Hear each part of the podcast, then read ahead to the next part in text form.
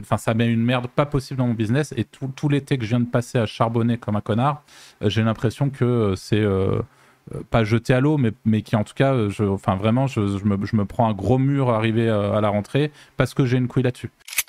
Et, oui, par contre, euh, on a eu des, cas quand on était à Malte euh, d'amis qui se sont fait figer leur compte parce que euh, toute la banque était sous contrôle de l'État et s'était rendu compte qu'il y avait énormément de blanchiment d'argent pour des, des, Russes qui étaient, qui étaient là-bas. Ils avaient figé tous les comptes qui ont été figés pendant des mois et des mois et ils vérifiaient chaque compte un par un pour vérifier s'il servait à faire du blanchiment. Et là, toi, quand tu es dans cette banque-là et que tu n'as rien fait, bah franchement, tu es un peu dégoûté quoi. Un autre point que je rajoute parce qu'il est assez court, euh, pas avoir peur de faire du border. Quand je dis border, c'est pas. Euh, non mais alors venant toi, c'est marrant. Pas illégal, pas, tout en restant dans la légalité. Mais si tu as une offre, par exemple en affiliation, qui paraît pas spécialement éthique au début et tout, euh, en vrai, vas-y, prends l'argent et après fais autre chose. Voilà.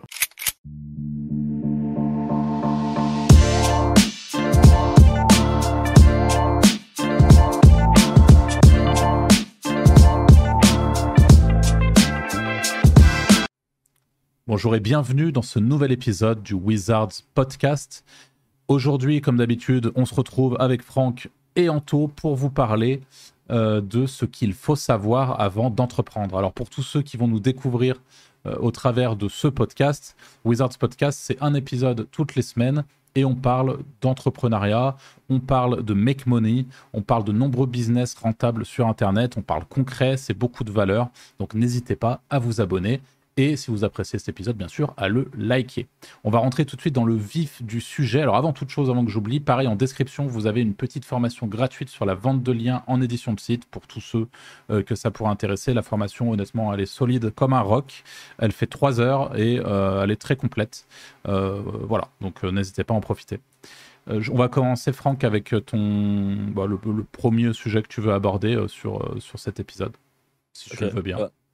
Du coup, euh, premier sujet, donc c'est le enfin, on va parler un petit peu mindset et euh, et les erreurs à pas commettre au début. Moi, un des premiers trucs auxquels, euh, je voulais faire référence, c'est le fait d'écouter sa famille et ses amis quand on se lance au début et en fait, ça, je pense que c'est une des grosses erreurs et beaucoup de gens ont tendance à, je pense, abandonner parce que, là, je vais prendre le cas peut-être de ceux qui nous écoutent et qui sont encore jeunes ou et qui, euh, bah, qui se lancent et en fait il y a leurs potes qui leur disent ah mais te donne tous les cas que tu fais ça peut pas marcher il y a déjà d'autres qui l'ont fait ou euh, les parents qui vont dire ah, mais t'es sûr euh, franchement un CDI ça serait peut-être moins risqué ou qu'importe ce qui, ce qui peut être vrai ce qui peut s'entendre surtout de la part des parents qui veulent votre sécurité la plupart du temps eh bien, euh, ils vont dire euh, ah non, puis en plus de ça, tu veux lancer une agence de marketing, mais dans notre ville, on a déjà une agence de marketing, ça sert à rien d'en faire une. Et en fait, euh, je pense que écouter, et je dis pas, je parle pas du cas de tout le monde, hein, quelqu'un, vous avez quelqu'un dans votre famille qui est un super entrepreneur, évidemment, écoutez-le.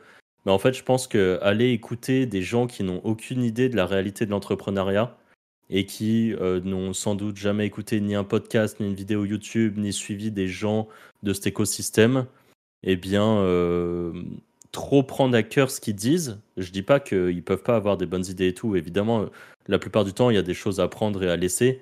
Mais bien souvent, c'est des gens qui vont être complètement perchés par rapport à, ce qu'on fait. Et en fait, moi, je m'en rends compte si, euh, au tout début, quand je me suis lancé dans l'entrepreneuriat, euh, j'en ai parlé à un de mes meilleurs potes. Peut-être j'ai dû en parler à deux personnes max. Euh, ma famille le savait pas et en fait j'en ai parlé par exemple à ma mère quand euh, je faisais déjà parfois des journées où je gagnais 50 ou 100 euros. Et je lui disais ah bah aujourd'hui j'ai lancé un truc et, et j'ai gagné 100 euros et je m'en rappelle très bien parce qu'il y y a une fois où on était en vacances avec ma mère justement et je commençais à gagner un petit peu de sous et euh, une journée, j'ai fait 100 euros et je le dis, euh, bah, en fait, il y a quelques temps, j'ai lancé un truc et, euh, et aujourd'hui, j'ai gagné 100 euros. Et en fait, je pense que si j'avais commencé à lui en parler et que pendant des mois, j'avais fait 0 euros, elle aurait jamais compris ou peut-être qu'elle m'aurait pas poussé. Peut-être que si, hein, peut-être que je me trompe, mais en tout cas, moi, les retours que j'ai eu de plusieurs personnes qui ont parlé directement de, de leurs idées de bise, que ce soit à des bons potes ou de la famille, la plupart du temps, les gens vont te ralentir en fait. Alors, Et juste au moment, où, au moment justement où il y a eu cette phase-là, tu étais toujours en études ou pas? Ah ouais, je suis en étude, ouais. Parce que je pense que ça joue beaucoup. Tu vois, typiquement, moi, j'ai un peu la même expérience. Je, je m'étais lancé en- dans une fac de psycho à la sortie de mon lycée. Euh, et en fait, il se trouve que ça m'avait pas plu. Et j'osais pas trop. euh, Enfin, tu vois, j'ai déjà eu une scolarité overall qui puait un peu la merde. J'avais pas trop envie de, de dire peu, ouais, ça me plaît pas. Ça fait un peu le mec vraiment raté jusqu'au bout, quoi. Ça, comme ça que je le vivais moi. Et du coup, pareil, j'ai lancé mon premier business à ce moment-là, qui s'est mis à bien marcher. Et en fait, euh, je crois que je, leur en ai parlé quand ça marchait, parce que justement, j'avais pas envie non plus de prendre le risque. euh, tu vois, de dire ah, j'arrête la psycho, je lance ça. Enfin, c'est- en fait, c'est risqué, je trouve, de, de, de faire ça. Ouais, il faut avoir des parents peut-être très compréhensifs euh, là-dessus. Qui- moi, c'est le cas. C'était plus sur la partie scolaire, tu vois, que c'était un peu plus compliqué, quoi. Tu vois, c'est lui eux qui finançait l'appart. euh, euh, tu vois, c'est eux qui finançaient les, les études, le machin. Et toi, t'arrives, t'es là comme une fleur. Bah, en fait, j'arrête. Enfin, tu vois, c'est plus ça qui me, qui m'embêtait à l'époque. Mais... Toi, Anto, tu... quand tu as lancé, tu étais jeune d'ailleurs. Toi, tu étais même très jeune. Ouais, j'avais 18. euh, bon, j'ai pas, j'ai mis un peu de temps à en parler, mais par contre, euh, non, parce que ma mère, elle m'a dit, tu- après, j'étais en alternance et la troisième année, enfin, après mon BTS, elle m'a dit en gros, bah, tu prends un an et tu testes quoi. Ah ouais?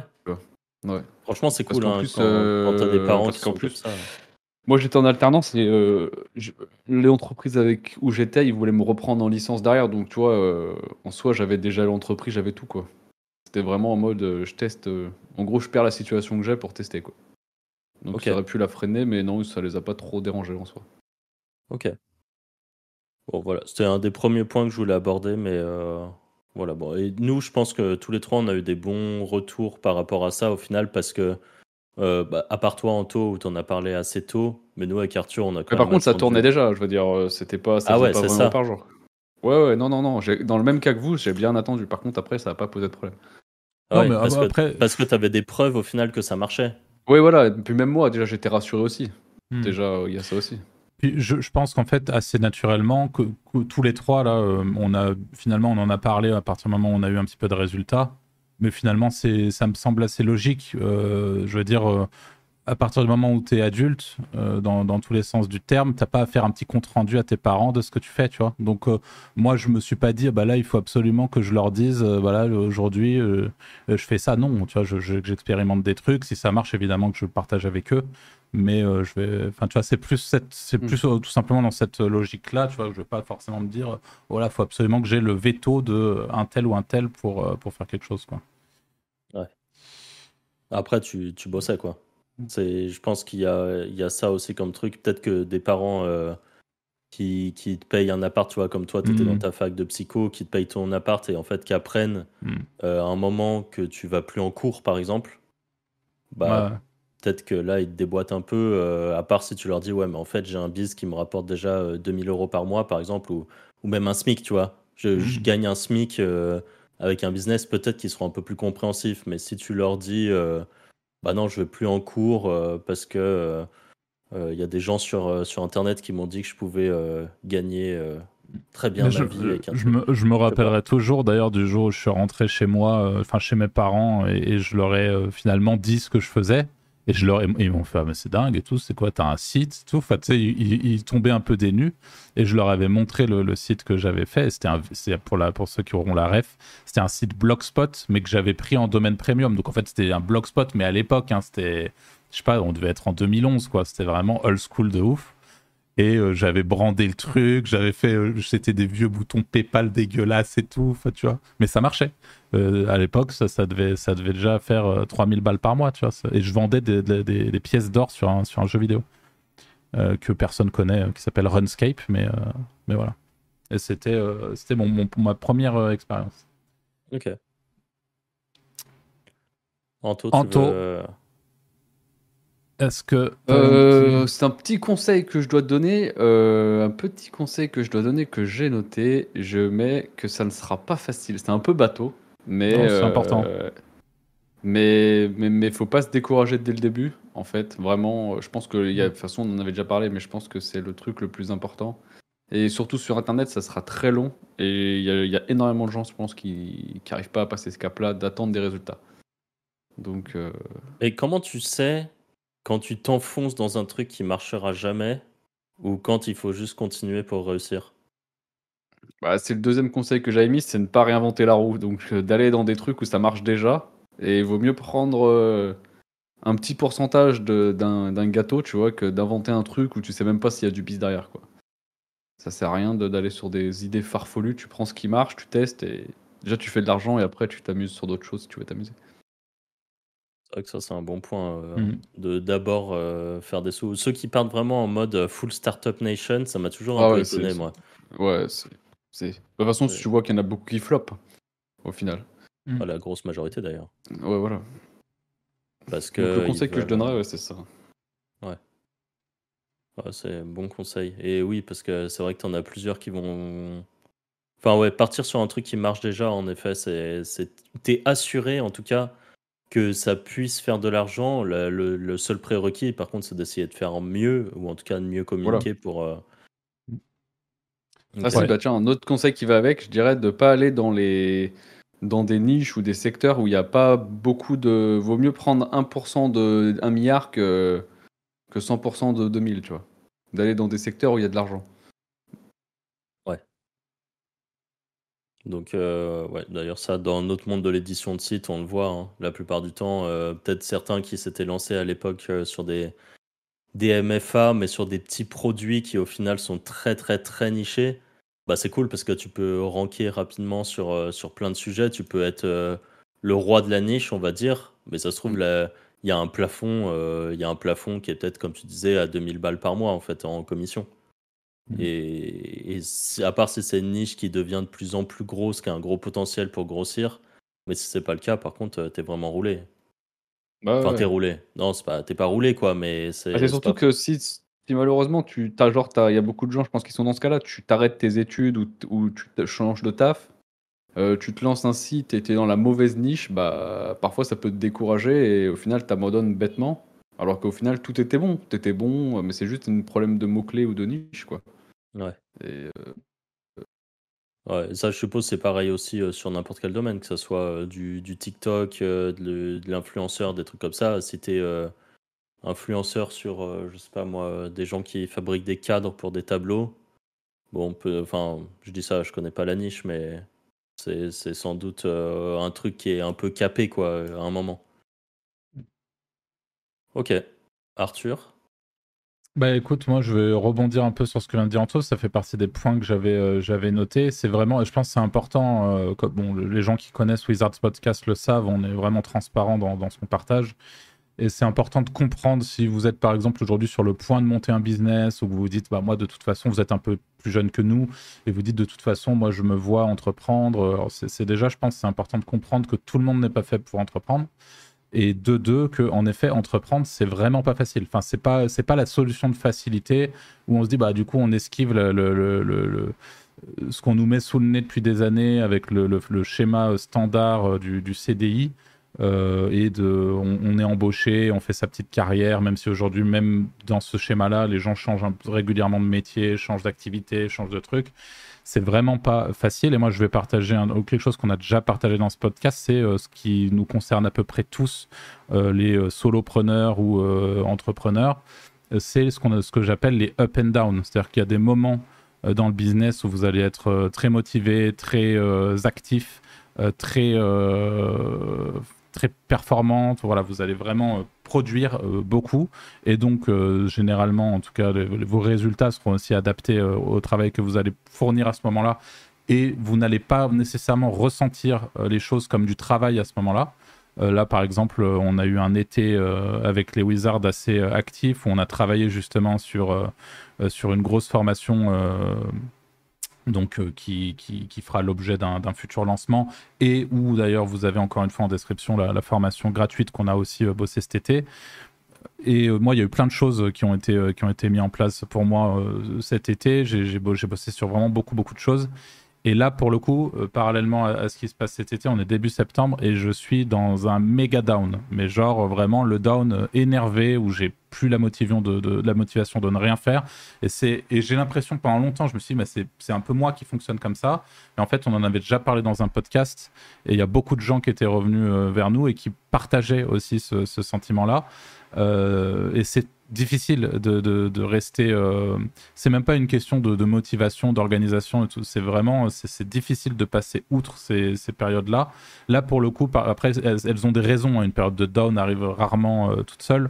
Euh, moi, il se trouve qu'en ce moment, je suis en train de monter une boîte, une SAS, et que j'ai, fait, j'ai mandaté un, prestataire pour l'immatriculation de la boîte. Le truc qui, en général, est assez simple.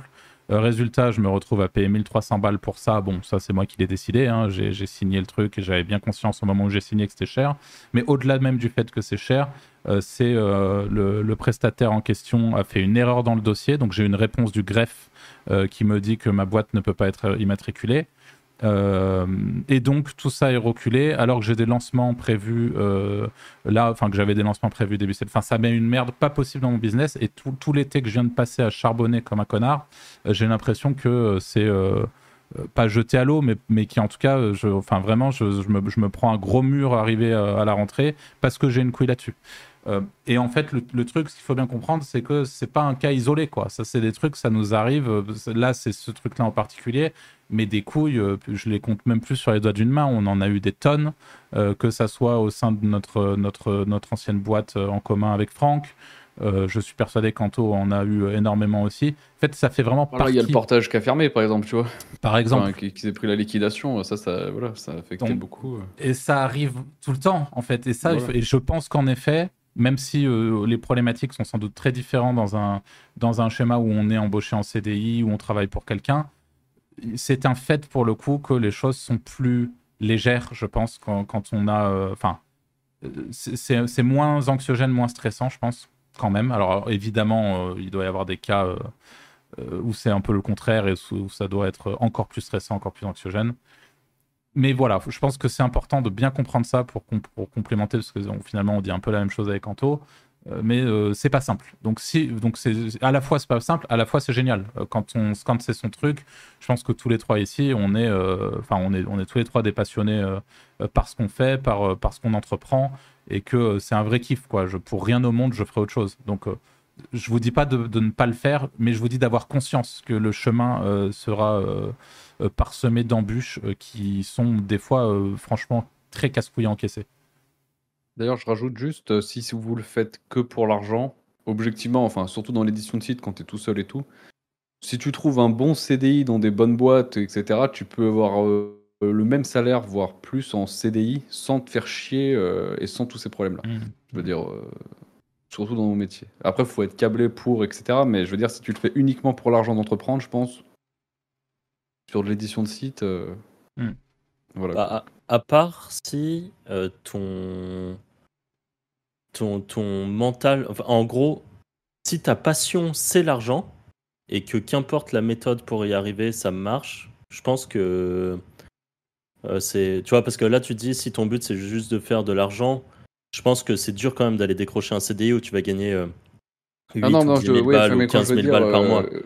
Ouais, si, ouais. Non, mais c'est pour être plus dans. ce- C'est pas trop. Ouais, Après, c'est sûr que moi- si c'est pour être capé à 2000 balles, te dire, Voilà, c'est ce bah, que, ce moi, que je voulais dire. Genre, si, t'as, euh, si tu fais juste de l'édition de site, tu tournes à 2-3 000, euh, en vrai, euh, Mais c'est possible d'être c'est possible d'être passionné par l'argent, juste? Vous connaissez des gens passionnés par l'argent Bah ouais, d'ailleurs j'ai écouté Ouais, un plein, podcast il y a pas longtemps où, où le mec... Les mecs, ils font c'était- que pour l'argent. hein. Ouais, il le disait, il disait moi, ma... moi ce que j'aime c'est gagner de l'argent. Mais je peux Ouais. comprendre en vrai. Ou- Ouais, mais ça, je pense qu'on l'aime tous. Après, il y, a- y une- il y a une nuance entre. En effet, quand tu es entrepreneur, si t'aimes pas gagner d'argent, bon, t'as rien- enfin, c'est. Non mais là il disait que c'était son objectif. Ouais. Il y, avait pas de... Le but c'était de gagner le plus d'argent, un peu qu'importe la méthode, sans dire d'aller vendre des armes et de la cocaïne, mais c'était... Ouais, genre, euh, par exemple, dans le cas de. On fait pas de vente de liens parce que on- ça nous gave, tu vois. Mais entre euh, prendre 10 000 genre en vente de liens et faire 3 000 avec de la RD et des choses que tu kiffes, moi je peux faire 3 000 avec mes... et kiffer que faire euh, 10 000 balles à faire des copier-coller sur WordPress, Mhm. quoi. Ouais, je sais bien. C'est pour ça que que je, enfin en tout cas, je sais qu'ici c'est pas euh, c'est pas le, la, la, première motivation et je pense que c'était plus ou moins ce que tu étais en train de dire Anto. Et moi perso, j'ai du mal à voir comment l'argent peut être un vrai moteur euh, sur le long terme sain et qui, enfin tu vois. Je... Ah, peut-être pas sur le long terme. Je vais pas dire les, les, prénoms, mais je pense que vous allez vous. Ah non, je peux pas. Bon, c'est pas grave. Ils sont, deux, ils sont deux, ils sont deux associés, ouais, voilà. deux associés qui font beaucoup d'éditions de sites, ils sont passionnés que par l'argent. Mmh. Ouais, ouais, il bah, y, y, a des gens. Euh, moi, ça me choque pas euh, que tu puisses être euh, passionné par l'argent. Et souvent, tu auras peut-être d'ailleurs un truc où au début, tu vas être passionné par l'argent. Et peut-être au fil du temps, c'est quelque chose qui va te. Qui, va, qui te passera un petit peu au-dessus et tu te diras, en fait, quand tu as de l'argent, après, c'est pas toujours que tu gardes cette passion de l'argent. Je pense mmh. qu'après, tu te dis, ouais, mais en fait, ce que je kiffe, par exemple, j'ai fait quatre business différents, il y en a un qui me rapporte 20% d'argent en moins, mais c'est celui que je préfère, bah, je préfère m'asseoir sur, euh, sur 20% et, euh, et, faire un truc que j'aime bien. Euh, je pense que c'est un peu notre cas. D'ailleurs, nous, on teste plein de business, des, ou, des business où on se rend compte qu'ils peuvent être très rentables, mais au final, on se dit, ouais, en fait, pas trop mon truc, quoi. Donc, donc c'est bien, c'était bien d'avoir essayé, et puis je vais repasser à ce que je sais faire ou ce que je préfère. Mais ouais, moi, honnêtement, que des gens puissent dire euh, moi je suis passionné par l'argent, ça me, ça me choque pas plus que ça. Ça me choque pas non plus, mais c'est juste même que pas, je vois pas comment ça peut être viable. Bah, je pense que c'est même pas une histoire d'être passionné par l'argent, c'est peut-être d'être passionné par le fait d'avoir euh, une position sociale, par exemple, euh, supérieure. Tu vois? Oui, le lifestyle.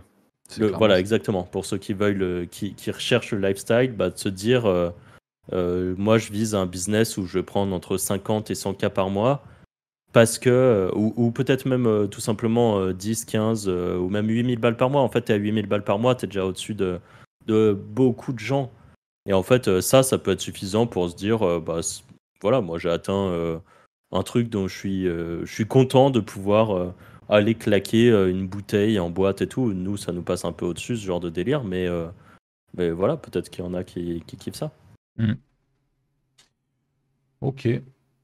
Franck euh, Moi, je m'étais mis un truc, et ça, pareil, c'est peut-être plus pour les débutants, mais c'est. Euh, je, vois souvent des gens en fait qui réfléchissent à la compta ou à la structure d'une boîte ou, ou qui se prennent la tête sur le montage d'une boîte avant même d'avoir fait euh, un euro sur Internet, par exemple. Et d'ailleurs, je dis sur Internet, mais pas forcément que sur Internet. Hein. En gros, de vouloir. Et ça, je, je m'en rappelle quand j'étais à l'école, il y en a qui voulaient lancer justement des projets start-up, des trucs comme ça ils étaient déjà en train de réfléchir à des trucs de zinzin sur des optimisations fiscales qu'ils allaient faire, euh, euh, où est-ce qu'ils allaient aller euh, chercher des financements et tout. Alors, à la limite, la recherche de financement, c'est encore un point à part. Mais qui réfléchissaient déjà à des trucs juridiques, comptables, ultra poussés. Mmh. Et en fait, leur projet, de toute façon, de base, il était bancal et, et, ils, ils avaient même pas fait de, de, MVP ou quoi que ce soit pour juste valider qu'il y avait un marché.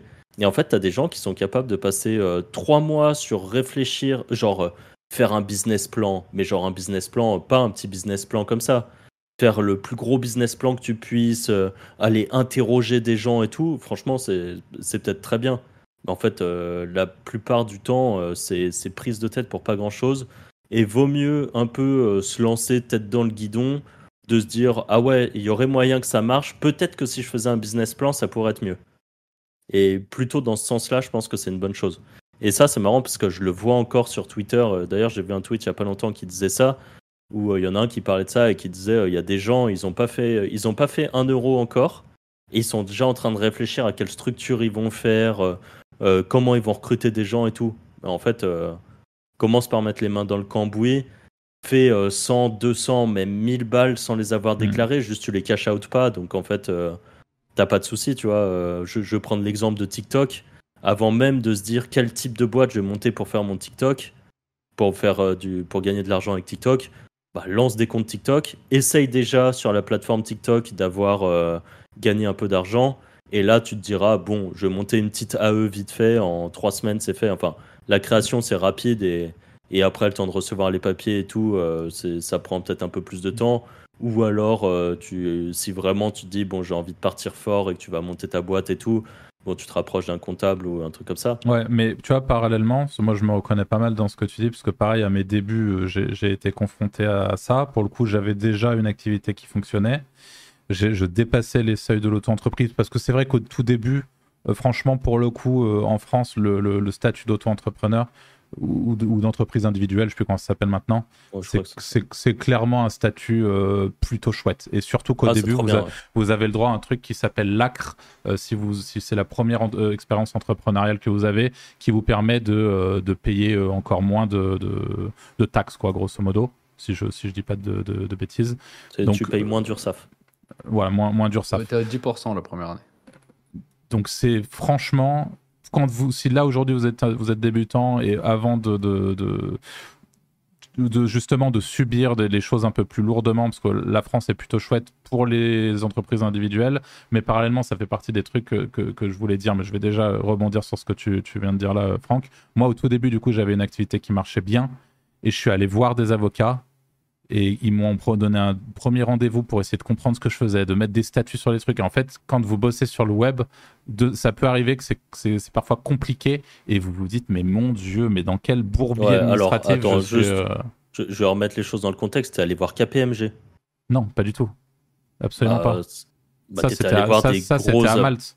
Mais non, mais tu allé voir un gros cabinet comptable, un truc comme ça, qui était un, cabinet, un cabinet comptable euh, classique euh, qui avait dans ma petite ville euh, en province, quoi. Non, non, ça n'avait rien à voir avec KPMG, que je suis allé voir plus tard quand on est arrivé à Malte avec Jordan. Là, on, a, on avait fait monter la boîte avec KPMG. Au début, c'était juste le bordel. Alors, je vous dis pas que ça sera le bordel pour vous aussi, mais en tout cas, je comprends que, sans, sans parler du fait, une fois que vous avez un business qui roule à peu près, ça peut, ça peut vite être le bourbier et vous dire dans quoi je suis en train de m'embarquer? Et en fait, des fois, on se dit en fait, je suis en train de m'embarquer dans un truc qui est tellement euh, lourd entre guillemets que bah, finalement je préfère limite arrêter ce que je suis en train de faire plutôt que de m'embarquer là-dedans. Et en fait moi je peux comprendre que, ça parce que je suis le premier à, avoir à plusieurs reprises, c'est pas arrivé qu'une seule fois, à avoir eu ce, type de raisonnement et je trouve ça triste pour le coup parce que même si l'auto-entreprise euh, c'est bien en France, je trouve ça triste parallèlement euh, d'avoir à, raisonner de cette manière-là de l'autre côté quand les choses sont trop complexes par rapport à ce qu'elles devraient être vis-à-vis de business qui marche euh, déjà. Et sur la partie euh, justement euh, auto-entreprise, donc on a cet avantage de l'auto-entreprise, entreprise individuelle qui est plus légère, plus accessible, mais parallèlement, c'est rarement quelque chose de viable sur le long terme, en tant que tel en tout cas. Parce qu'en France, euh, ce qui est intéressant dans des périodes en tout cas où l'immobilier est un peu plus... Enfin, dans un meilleur état qu'aujourd'hui et surtout le système bancaire, c'est de pouvoir faire du, levier, donc de pouvoir euh, emprunter, de pouvoir. Euh, ça, c'est des choses importantes, c'est des choses intéressantes. Et en auto-entreprise, c'est compliqué. C'est pas impossible, c'est franchement plus compliqué. donc ça, c'est la, première chose. Et comme je viens de le dire, de l'autre côté, l'autre option, c'est justement monter une, une, SAS, monter une URL, monter une vraie boîte. Et là, pour le coup, bah, c'est beaucoup plus, enfin, c'est tout de suite beaucoup plus lourd euh, administrativement et, beaucoup plus taxé aussi forcément. Voilà, ah, c'était pour reprendre plutôt, euh, moi je parlais plutôt des gens qui débutent, tu vois, qui n'ont qui ont même pas fait 100 euh, balles. Ouais, Au mais final, ça peut aller vite en réalité. hors édition, je veux dire, demain, vous... c'est vrai, ça peut. Moi, c'est aller vite, hein, par exemple. Euh, quand ça va, ça va, ça va pas vite pour tout le monde. Mais moi, entre le moment où j'ai mis les pieds dans le business et le moment où je gagnais plus qu'une qu'une auto-entreprise, il a dû se passer, je sais pas, 4-5 mois euh, max. Donc c'est allé particulièrement vite peut-être, mais n'empêche que j'étais vite confronté à ça. Et quand, quand tu débutes justement, je, suis désolé, je trouve que le, tout, le, système est très lourd euh, et, et, peut être très... Enfin moi, ça m'a ça m'a bloqué quoi. Et en fait, en l'occurrence, je suis parti ah, à Malte. Du coup, c'est quoi la, réponse à ça? Parce que du coup, là, s'il y a, a quelqu'un qui est un débutant qui a encore euh, fait zéro thune, euh, bah, au final, il se lance jamais parce que c'est trop dur. Si, si. Si, si, il faut, il faut, il faut se lancer. La question, c'est pas, c'est pas de savoir est-ce que, est-ce que je dois me lancer, pas me lancer. S'il a envie de se lancer, il faut qu'il se lance. Il faut juste qu'il sache qu'aujourd'hui, il y a d'un côté le, statut euh, de, d'auto-entreprise, entreprise individuelle. Au milieu, bah, euh, c'est ce que fait Anto. euh, Il y a le portage salarial aussi qui, qui, qui, existe, et ça serait peut-être bien d'ailleurs que, que vous en parliez un petit peu, vous qui avez expérimenté ça. Et de l'autre côté, on a la boîte. Et en fait, il n'y a, a pas vraiment de, de, juste milieu. C'est soit c'est assez accessible, mais c'est un statut un peu bâtard parce que on a- on n'est pas du tout, par exemple, considéré comme quelqu'un en, en CDI qui aura plus de facilité à emprunter, et même au-delà d'emprunter, à louer un appart. C'est-à-dire qu'aujourd'hui, on en est dans un stade Ouais. où vous montez votre auto-entreprise, vous pouvez même pas louer un putain d'appart si vous n'avez pas trois ans de bilan et tout. C'est du délire En soi, dans une vraie, dans une vraie boîte, t'es baisé aussi. Il faut 3 ans de bilan. Donc, euh, oui, si non, mais dans, dans, dans une vraie boîte, tu te mets, tu te mets en, enfin, tu tu t'embauches toi-même. Enfin, c'est comme le portage, Ouais, quoi. ouais. Je veux dire, même Ouais, si sur il papier, faut gagner beaucoup. oui, bien sûr aussi, ouais. Bah, en fait, euh, il est là, c'est, on tourne en rond, tu vois. euh, C'est dans une vraie boîte où toi-même tu, tu t'emploies, euh, si tu Je- veux je- je suis avoir d'accord. un, un 1500 balles de salaire, c'est-à-dire que tu dois te sortir euh, au moins 3000 de CA par mois. Ouais, et, encore. Et encore, De et bénéf. derrière ça, de bénéf. Et derrière ça, tu te tapes euh, les frais comptables, euh, toutes les merdes que tu es H24 en train de payer, parce que la réalité, c'est que quand tu as ta boîte, euh, tu reçois des trucs à payer euh, en boucle, quoi. Euh, c- du coup, c'est c'est toujours compliqué. Moi, honnêtement, le format AE, pour commencer, je le trouve. euh, Je trouve Il n'y a c'est pas mieux. Ça serait pas bien, hein, AE, et je- après, je- euh, et après, Après, par contre, faut vite boîte. ouais. Il faut pas avoir de charge, par contre. C'est Ouais, aussi un fait. hein. passes sur- Ouais, c'est Non, tu, tu peux avoir des charges euh, avec le l'AE des artisans. Tu, tu peux. euh, c'est suivant ce que tu fais. Donc un mec qui fait du media buy, il peut, il peut avoir Ah des bah non, charges. il est mort. euh, Il est carotte. Voilà, c'est- Je, je trouve que si tu te lances dans le media buy, il vaut mieux commencer et faire du media buy au début pour juste valider que tu es bon à ça. Et quand tu commences Ah ouais, à voilà. gagner un peu de sous, bah là, tu, évidemment, tu vas vite passer sur une boîte. Mais ça serait débile, je trouve, de dès le début, avant même d'avoir essayé le business, de dire euh, vas-y, je monte une boîte. Hmm. C'est le meilleur moyen pour juste payer un cabinet comptable euh, 1500 ou 2000 balles, euh, plus lui, lui payer tes premiers mois où tu travailles euh, euh, 100 ou 200 balles par mois, voire plus, pour qu'à la fin, tu te rendes compte que tu n'as pas réussi à faire euh, 5000 balles de chiffre d'affaires.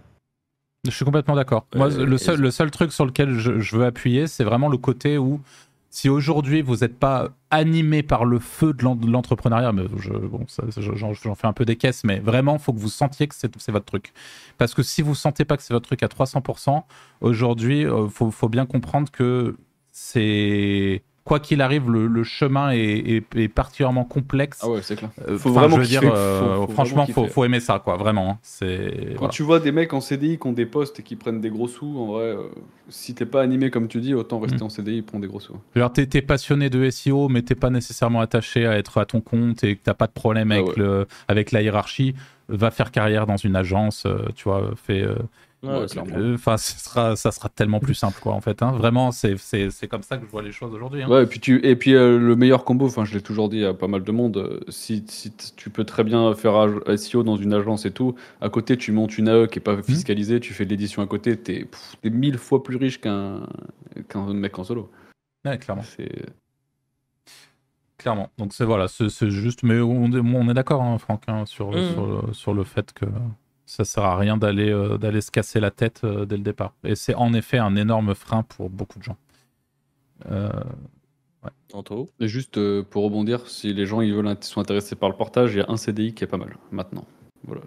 Euh. D'ailleurs, tu, tu veux C'est peut-être. euh, Ouais, ouais, c'est vrai qu'il fa- faudrait qu'on euh, explique ce que c'est que le partage. Donc vas-y, Anto, régale-nous. Bah, le portage, c'est tout simplement, euh, tu factures à une, euh, tu factures au nom de la société du portage. En fait, tu es en CDI chez eux et ils te reversent ton, ce que tu as facturé contre un pourcentage. Enfin, sur Webportage, ils prenaient 5%. Mais comme ils ont coulé, maintenant, un CDI, c'est un forfait fixe. Je crois que c'est 97 euros par mois. La première offre est, deux- et 130 euros la deuxième offre. Et ça vous permet d'être en CDI, euh, de ne pas avoir de problème de chiffre d'affaires, etc. Donc, euh, c'est pour moi, je trouve que, enfin, c'est pour ça que j'ai jamais créé de structure. Je trouve que le portage, euh, dans mon cas à moi, est vraiment intéressant parce que ça permet d'avoir des prêts pour la banque. euh, donc euh, voilà, ça dépend de ce que vous voulez faire, mais c'est une très très bonne alternative, je trouve, en France. C'est une, alter- alternative légère, quoi. Ouais. En gros, dans le sens où tu, tu te dégages justement de tout Ouais, il y a l'administratif. zéro administratif. Tu reçois ta fiche de paye comme un salarié. Il y a zéro. Moi qui suis anti-administratif, là, j'ai absolument rien à faire. Et euh, tout est propre, tout est nickel, quoi. Après, je, je précise parce que euh, du coup, vu que vous êtes en CDI, vous payez vous-même les charges et tout ça comme si. euh, Ouais, imagine- ça coûte cher par contre. ça, ça coûte assez Ah ouais. cher. En fait, c'est comme si vous étiez salarié d'une euh, d'une boîte dans laquelle vous apportez les affaires et vous apportez le chiffre d'affaires. Et du coup, la boîte, en gros, euh, imaginons, vous avez euh, gagné 3000 euros ce mois-ci, vous avez facturé euh, au nom de un CDI 3000 euros et ils savent, bah, du coup, Anthony a un solde de 3000 euros. Et ben ce mois-ci, s'il veut prendre 1500 euros de, de, salaire net, eh bien, euh, ça va lui passer les 3000 euros. Je vous fais les, les- en gros, hein, parce que voilà, parce que bah, vous allez pa- payer à la fois les charges patronales, les charges salariales, les, la mutuelle, les trucs comme ça. Et donc, euh, vous, vous allez euh, payer tout ça. Donc, en fait, c'est un peu comme si vous aviez une entreprise, puisque le salaire que vous avez touché, c'est comme si vous étiez salarié de votre propre entreprise. Sauf que tout ce qui est euh, compta et tous ces trucs-là, bah, ça saute un peu. euh, c'est pas votre problème, quoi. Ouais, il n'y a pas toutes ces déclarations de TVA si vous travaillez par exemple avec des régies, euh, tous ces trucs. euh, Quand même, ça vous enlève pas mal de problèmes. Enfin, dans mon ça. cas, ça m'enlève pas mal de merde. Et, euh, et petit point fort aussi, c'est que, imaginons que vous êtes en France, que vous bossez avec des régies qui sont partout dans le monde, euh, des trucs à Hong Kong, des trucs aux Seychelles et des Mm. boîtes qui sont dans des, dans des pays un peu bizarres, on va dire, qui attirent assez rapidement l'œil euh, de, euh, de, enfin de, de, du- de la fiscalité en France, quoi, euh, des impôts. Euh, si vous avez la majorité de vos gains qui viennent de plateformes où vous payez pas la TVA ou des trucs comme ça, ça va être bizarre. Ça fait genre euh, fraudeur. Alors que chez un portage salarial, par exemple, c'est tellement noyé dans la masse de tout ce qu'ils gagnent euh, et de tous les gens en fait qui, qui déclarent chez eux que euh, jamais ils se prendront un contrôle sur un truc comme ça. Et même s'ils le prennent, c'est pas ton problème en fait. Et même s'ils le prennent, d'ailleurs, c'est pas ton problème, ouais, c'est vrai. C'est facturé. Alors non, il n'y a pas de problème plus que ça quoi. Parce qu'en fait, c'est vraiment si vous aimez pas l'administratif et vous voulez avoir zéro problème, meilleure alternative. Il n'y a pas mieux. Ça résume plutôt bien. C'est juste, par contre, tu peux pas optimiser ta fiscalité, etc. Mais euh, Mm. moi, je trouve, par rapport aux problèmes que tu peux avoir en France, ça les vaut. Voilà. Bah, après, tu, personnel. tu peux pas prendre de dividendes, tu peux pas prendre de trucs comme Voilà. ça. En fait, t'as aucune optimisation. Tu peux passer des frais, mais c'est juste que tu vas. C'est pas comme dans une boîte où si tu passes euh, 1000 euros de frais, ça les fait sauter de. Enfin, je, je sais plus comment on appelle ça, mais bref, euh, c'est déduit de ce que vous allez payer en impôts euh, société à la fin de l'année. Là, quand tu passes des frais, je crois que c'est juste qu'ils te les remboursent. Euh, Ouais, c'est comme des notes de frais. Déjà, tu as la TVA de dessus. C'est payé pas Ouais. hors taxe, donc euh, voilà. Mais en vrai, ça dépend de votre activité, mais ça peut être une bonne alternative selon les cas. Donc euh, voilà. C'est c'est vrai que pour certaines personnes, ça peut être une bonne solution. ouais. Et d'ailleurs, euh, Webportage, avant que ça coule, euh, énormément de, euh, de gens qu'on connaît, de SEO euh, ou autres, youtubeurs, etc., étaient euh, sur, euh, sur Webportage. Il s'avère que euh, ils ont peut-être fait un peu des magouilles et voilà, mais. euh, bon. Ok. Ok. Anto, tu, tu voulais euh, parler d'un point en particulier? Dans ta- dans tes Euh, notes? pareil, c'est un truc, euh, c'est un truc qu'on avait dit en podcast bah, pour le sur le networking, mais faire un maximum d'événements et rejoindre des groupes. Euh, vraiment le truc le plus important dès le début, c'est vraiment ça. quoi. N'a pas- N'ayez euh, pas peur de s'entourer Mm. et de rencontrer du monde. Bah, le plus important, c'est de rejoindre le Discord des Wizards qui est en description, je dirais. Voilà, par exemple. Non, mais en ça- vrai, c'est quand même important. Ouais, c'est important. Après, je pense par contre qu'il faut faire gaffe aussi à, Mm. à la surconsommation de, euh, par exemple, de Discord. D'être sur euh, 8 Discord différents, de tous les lire toute la journée, et en fait, euh, ça, ça te bouffe un temps fou. hein. Et c'est Ouais. cool parce que ça peut permettre de débloquer des situations, ça peut permettre de- d'apprendre des nouveaux bits, ça peut apprendre plein de trucs, euh, de rencontrer des gens et tout ça, de discuter avec des gens qui, qui peuvent euh, apporter quelque chose. Mais à côté de ça, je pense, moi, je serais capable de passer euh, toute ma journée entre Discord et Twitter et Telegram et lire des trucs toute la journée et d'avoir littéralement produit zéro truc. Et faut, je pense qu'il faut quand même faire un peu la balance entre, entre tout ça. Ouais, carrément. Moi, je voulais parler un petit peu de l'expatriation aussi, parce que ça peut aussi vite euh, être euh, une, euh, Enfin, on peut très vite se dire, en gros, ouais, justement, par rapport à tout ce que j'ai dit tout à l'heure, quand je me suis confronté à toutes les difficultés, bah, en fait, la solution, c'était l'expatriation. Donc on s'est expatrié, c'est pas un secret, on, en a déjà beaucoup parlé aussi sur le, sur le podcast. On a eu une boîte avec trois autres associés, dont Franck. donc il n'y avait pas Anto, mais voilà, on a eu une boîte à Malte pendant quatre ans. Et en fait, pareil, dans le même genre, l'objectif, c'est absolument pas de vous, faire peur, mais c'est de vous faire comprendre que les choses ne sont pas toutes roses. bien au contraire, et je vais vous donner un exemple, donc déjà monter euh, la, première étape quand vous arrivez à l'étranger, peu importe le pays où vous vous expatriez, ça va être de faire toutes les démarches administratives pour monter enfin ouvrir un compte en banque euh, dans le pays où vous arrivez, euh, obtenir le, la carte de séjour, donc enfin la carte de résident, qui, parce qu'il faut pouvoir prouver que vous êtes enfin pas même pas fiscalement, mais si vous êtes, si vous êtes résident fiscal à un endroit, c'est que vous y vivez plus de six mois et un jour par an. Euh, donc vous avez plein de choses comme ça qui vont, qui vont arriver, qui vont rentrer. Donc tout ça, ça fait des frais. Au-delà de faire des frais, bah faut s'assurer de tomber sur les bonnes personnes dès le début, euh, en sachant qu'il y a des gens dont c'est le business de, de, de, de, faire venir des expats, etc. Donc à savoir est-ce que, est-ce que ces gens-là sont sérieux, est-ce qu'ils font bien leur travail, est-ce que machin? Mais même au-delà de ça, avec un peu de recul aujourd'hui, euh, honnêtement, là, avec toutes les couilles, alors je, pour le coup, je pense que ni Franck ni moi regrettons l'expatriation. C'était une super expérience, c'était très bien et voilà, pas de regrets. Par contre, euh, moi par exemple, je me suis fait fermer des, comptes en banque du jour au lendemain. Euh, je, sans trop d'explications, donc des comptes en banque à l'étranger, ça a été une galère pas possible de les ouvrir. On s'est fait escroquer et on se fait toujours escroquer par, par notre comptable là-bas. Euh, enfin, il y a, plein, plein, plein, plein, plein de, choses qui, qui sont pas roses en fait. Encore une fois, y a, ça vient avec plein de difficultés, plein de trucs et il faut en avoir conscience. C'est-à-dire que vraiment, si vous expatriez, euh, c'est sûr qu'il y a ça plein d'avantages, euh, je n'en doutais pas, euh, mais il y a aussi des, inconvénients. Et je pense qu'il faut, faut en être conscient et pas voir ça comme une espèce de solution miracle, en fait. parce, que, parce que ça va dépendre de où vous en êtes aujourd'hui dans votre business, de, du, type de business que vous faites, de plein plein de choses. Je, je pense que, je sais pas, c'est peut-être Franck, tu peux aussi donner ton point de vue là-dessus, parce que peut-être qu'il est pas qu'il n'est pas pareil ou bah, c'est plus compliqué. Tu euh, dans des langues étrangères et tout ça. Après, euh, le cas des banques, bah, c'est juste qu'ils sont relous et qu'ils demandent des KYC, des trucs comme ça.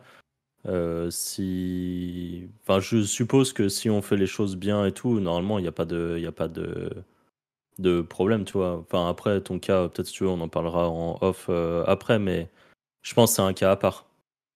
Et... Je sais pas, moi, la fermeture du, du, compte maltais, par exemple, euh, il y avait, enfin, c'était pas une question de KYC, quoi. C'était en mode, il était un peu, un peu trop inactif, boum, euh, ah lettre de clôture. Euh, enfin, tu vois, c'est normal. Eux, ils prennent des sécurités sur ce genre de trucs, tu vois.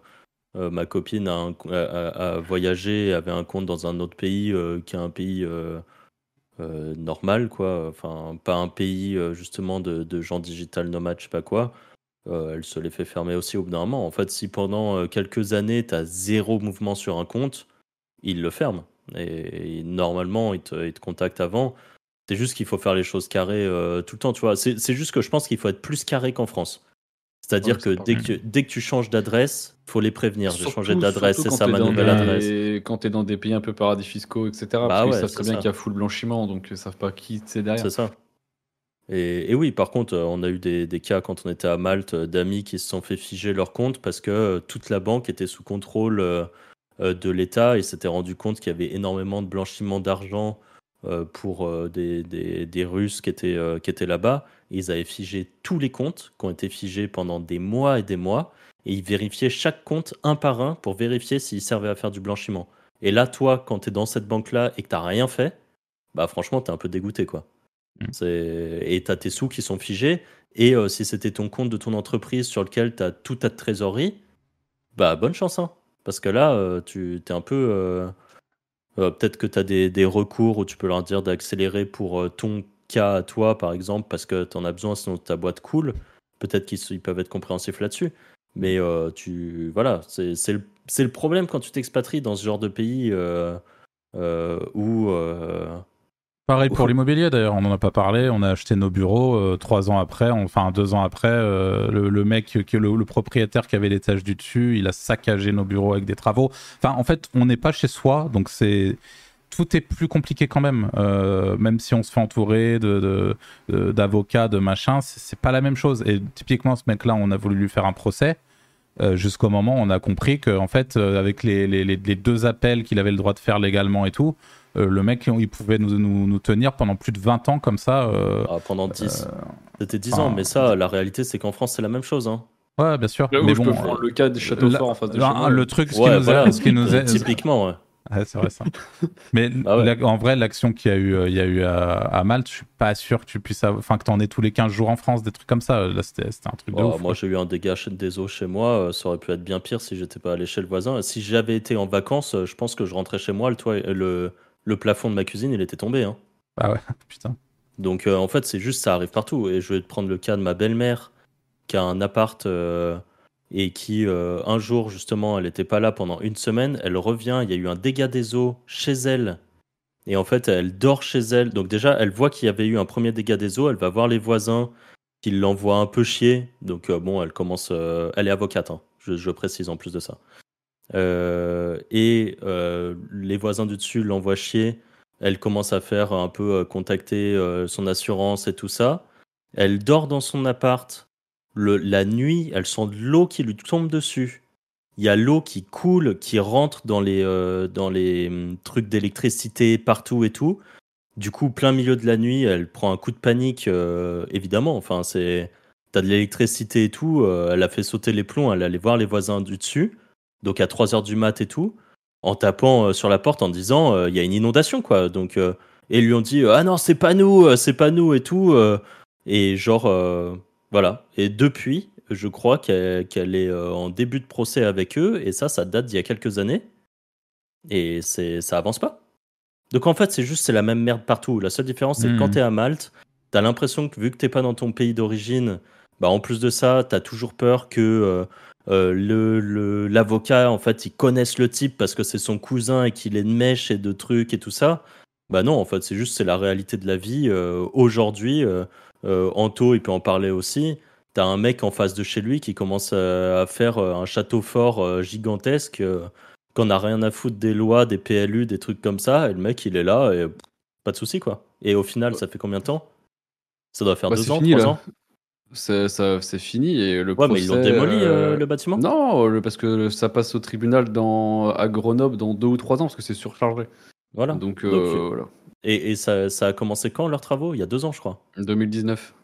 Ouais, donc voilà. Donc, en fait, c'est la même merde partout. C'est- Ouais. Que tu sois à Malte ou que Parce que tu sois... 2019 plus les trois ans du procès, on sera en 2026. Alors, ça a presque mis 10 ans, hein, t'es presque à Malte. C'est ça. Ça- C'est encore, s'il c'est fait juste et la tout, ça fera réalité 10 ans, du en biz. Ouais, c'est ça. C'est Ouais. juste, euh, voilà. On est, on est dans des pays euh, occidentaux euh, où ça se règle pas à, à coup de pelle, comme dans certains pays où, à mon avis, ça, ça peut pas arriver parce que tu te fais casser les genoux par toute la famille. Bah voilà. C'est d'autres pays, quoi. Mais là, dans les trucs où, où tout est bien carré, légal, tout ça, bah, même s'il y en a un qui fait de la merde, en fait, il a tellement le droit de se défendre pendant longtemps. Et même si à la fin, il sait qu'il va perdre, mais au final, euh, nous, on a abandonné les procédures pour prendre le cas, euh, nous, nos cas à Malte. Si on était parti euh, en procès, évidemment qu'on le gagnait à la fin. C'est juste qu'on voulait pas se mettre la rate au courbouillon pendant 10 ans pour, euh, que pour ça veut dire, ça récupérer. Bah, Ce en gros, euh, sort ces expressions-là, je, je comprends rien. c'est une petite expression d'ancien, mais bah, en gros, c'est. euh, Ça veut dire quoi, Anto se- Attends, demande à Anto, il va nous expliquer. Ça veut dire la rate au pas du tout, courbouillon. mais c'était Ah bon, ça- ça- On ça- voulait pas se détruire la santé pour ça, quoi. On voulait pas se prendre la tête avec ça. Ok. Mais voilà.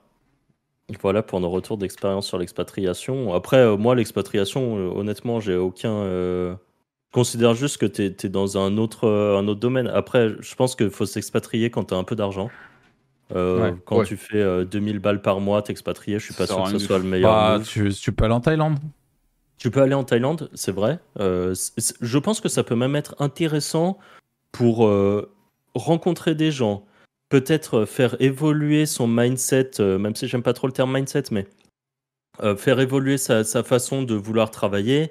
peut-être se dire, bah voilà, moi c'est le cadre de vie tout simplement que j'aime bien. Donc en fait, j'ai pas envie de. Tu vois, il y a des gens, ils aiment bien être en France, avoir leurs amis, la famille et tout ça autour. Peut-être qu'il y en a qui en fait en ont rien à foutre. Et ce qu'ils aiment, c'est de pouvoir se dire, bah moi j'ai envie de bosser 5 heures le matin et l'après-midi aller à la plage. Tu vois, honnêtement, euh, je ne juge pas, je trouve ça même plutôt cool euh, qu'il y en ait qui apprécient ça. Euh, c'est pas parce qu'on est né dans un pays qu'on est obligé d'y rester. Tu vois, et t'as ce côté un peu en France d'ailleurs, moi qui me fait péter un câble avec les gens qui, lâchent des dingueries, genre oui, mais quand même, c'est grâce à la France, je sais pas, que t'as une éducation ou des trucs comme ça.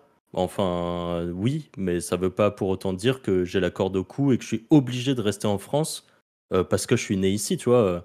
Mes parents sont ici, ils m'ont fait naître ici, euh, c'est pas forcément euh, mon choix, tu vois.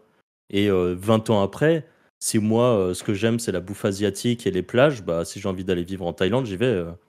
et la vie des gens là-dessus, enfin, j'ai jamais trop compris ce délire, mais globalement, c'est ça. Et, et l'expatriation, je pense que ça t'apprend aussi à voir d'autres cultures, d'autres façons de vivre, d'autres trucs. Peut-être que ça peut remettre en, question un peu tes envies et des trucs comme ça, tu vois. Moi, je suis allé en Thaïlande. Euh, en y étant, je me suis dit, ouais, je pourrais clairement vivre ici. Avoir mon petit scooter, là, euh, un scooter qui doit coûter euh, 1000 balles. J'avais mon petit casque sur la tête. euh, J'allais faire du snorkeling tous les après-midi et j'étais content. Et, vivre comme ça pendant plusieurs années, ça me, ça me, ça me gênerait pas. Et peut-être, ça veut pas dire, par contre, qu'il n'y a pas un moment où je me dirais, bah, en fait, j'ai besoin de retourner dans un pays, euh, genre la France, la Suisse, euh, la Belgique, euh, l'Angleterre, qu'importe, tu vois, un pays euh, qui ressemble plus à là où je suis né, au final. Mhm. Voilà pour ce, ce point là-dessus. Cette sagesse. Cette Ah, Grande sagesse. sagesse, ouais. Grande sagesse. La rate au courbouillon. On est La rate au courbouillon. Euh, ne- Alors, le, le prochain point, va vas-y, Anto, est-ce que c'est à toi de. Euh, prochain point, euh, j'ai mis faire un maximum de R&D, mais bon, c'est pas vraiment très intéressant. Mais se tenir informé au, au maximum des nouveautés, surtout sur Internet. Et, et voilà. Et un autre point que je rajoute parce qu'il est assez court, euh, pas avoir peur de faire du border. Quand je dis border, c'est pas euh, non mais Alors, venant de toi, c'est pas, marrant. pas illégal, pas- tout en restant dans la légalité. Mais si tu as une offre, par exemple en affiliation, qui te paraît pas spécialement éthique au début et tout, euh, en vrai, vas-y, prends l'argent et après fais autre chose. Voilà. Mais tout en restant dans la légalité, par contre. Que, c'est pareil, c'est pour prendre des risques, faire de l'illégal pour prendre euh, 1000 balles, euh, faut être un peu full débile quand même. Après ton histoire de R&D, je suis d'accord et pas d'accord. Mais je temps. pense qu'il voulait dire veille, Ah personnellement. ouais, veille. Veille, ouais, veille, veille, D'accord. veille, veille. Parce que R&D, je pense que tu peux t'engouffrer euh, dans une euh, Mm. Dans beaucoup de pertes de temps. Moi, c'est un peu ce que je vous ai dit à un moment sur l'IA où je vous disais, je vous laisse faire les tests et quand je verrai ce qui marche, je le ferai. Bah, au final, c'est un peu ce que j'ai fait maintenant, quoi. C'est je vous ai laissé tester beaucoup d'outils et tout, et maintenant, euh, au final, je, je, je profite des connaissances que vous avez eues pour, euh, pour récupérer, enfin reprendre le train à un moment où j'étais pas Mais- là au début. Ouais, mais je pense par contre que c'est. euh, on va reprendre le cas du SEO. Euh, Quelqu'un là qui, qui, qui devient éditeur, je pense qu'il a quand même besoin de faire ses armes, par exemple. Et faire ses armes, ça, ça comprend euh, de la RD. Donc, euh, je- je- même si je suis d'accord avec, avec le Quelle fait qu'il faut pas. Hein?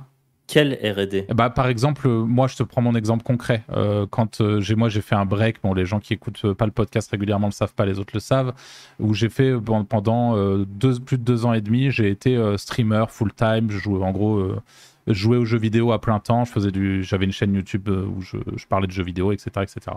Donc j'ai coupé pendant deux ans et demi le, toute la partie édition de site, toute la partie vraiment business, parce que qu'on se le dise, euh, pour le coup, là, euh, être créateur de contenu en jeu vidéo, il y en a qui en vivent, qui en vivent bien, mais c'est un tout petit pourcentage et je faisais partie de ce petit pourcentage où j'étais là à, me sortir à peine mes, mes, mes 1000, 1000, allez, 1300 balles par mois à tout péter euh, de moyenne sur les deux ans et demi où j'ai fait ça. Donc c'était un peu précaire. Euh, quand je suis revenu dans le, dans le business, dans l'édition, chose que j'ai fait auparavant pendant plus de 6 ou 7 ans, euh, enfin pendant un, mo- un moment euh, j'avais fait ça avant, au moment où je me suis remis de- là-dedans, j'ai eu vraiment une période où il fallait que je me réactualise. C'est-à-dire que même si j'avais toujours l'expérience passée, les choses vont tellement vite, et ce qu'a dit Antoine à la base, le fait de faire de la veille en permanence, c'est extrêmement important dans des business, dans le mec monnaie en général, je pense, mais dans les business web, parce que tout va très vite et qu'il faut vite s'adapter et qu'on est beaucoup tributaire des algorithmes. Et donc, par conséquent, les algorithmes changent et quand ça change, il faut changer avec eux vite. J'ai dû euh, me remettre à la page et me remettre à la page, je pense, ça a pris euh, avant que je retrouve le niveau qui me satisfaisait et que je devais sans doute avoir avant de, de, de, de devenir créateur de contenu. J'ai, euh, je sais pas, ça a dû me prendre six mois où, où en gros je lançais des sites en boucle, je, faisais, je faisais de la merde, genre je, je tentais des trucs, je, testais beaucoup avec l'IA. Enfin, j'ai vraiment fait ce travail de RD.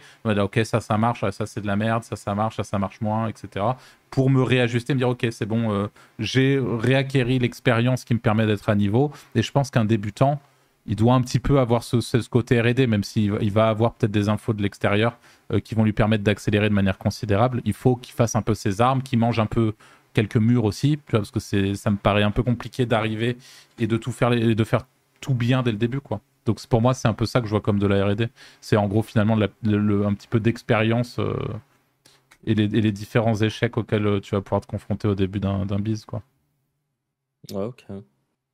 Après, tu penses que là, c'est parce que tu avais aussi cette volonté-là, parce qu'au final, tu prends un débutant qui prend, je, je prendre le cas de nous, euh, de l'éditeur de site ou de TikTok par exemple, qui prend une recette qui marche. Genre, il prend une formation avec une recette où on lui dit, tu crées du contenu, tu fais des liens, tu utilises euh, un site qui est plutôt rapide, genre un WordPress, euh, et tu le fous sur euh, tel serveur, et tous les jours, tu essayes de faire un article et un lien, par exemple. Hmm. Bah, ou un lien, j'abuse peut-être, mais bref, c'était pour comprendre le truc. Ça aurait marché aussi sans forcément se prendre la tête. Ou tu vois, un mec qui va faire du TikTok. TikTok, tu as moyen de faire beaucoup de RD, de tester tous les nouveaux outils d'IA qui apparaissent, les trucs. Ou alors, tu prends une trame qui marche qui est de faire 15 images mid-journée, de faire des voice-overs sur des sujets, euh, de coller les deux sur CapCut euh, et de faire des petites transitions, et ça marche aussi. Hmm. Et je pense que ceux qui vont faire le travail de R&D, c'est parce que toi, tu as un kiff pour ça aussi, euh, de hmm. d'aller... Mais tu vois, quelqu'un... moi, typiquement, d'ailleurs, tu vois, sur ça, je pense qu'on n'est pas d'accord. Moi, c'est l'inverse. Un débutant, je lui dirais de ne pas faire de la R&D. Je lui dirais de prendre une stratégie qui marche et de la focus et d'avancer en fait. Et de la focus peut-être sur deux sites, tu vois. Mais il va, il va forcément. Euh, enfin, en fait, c'est peut-être moi qui, qui ai mal défini la RD dans mon truc parce que il va forcément.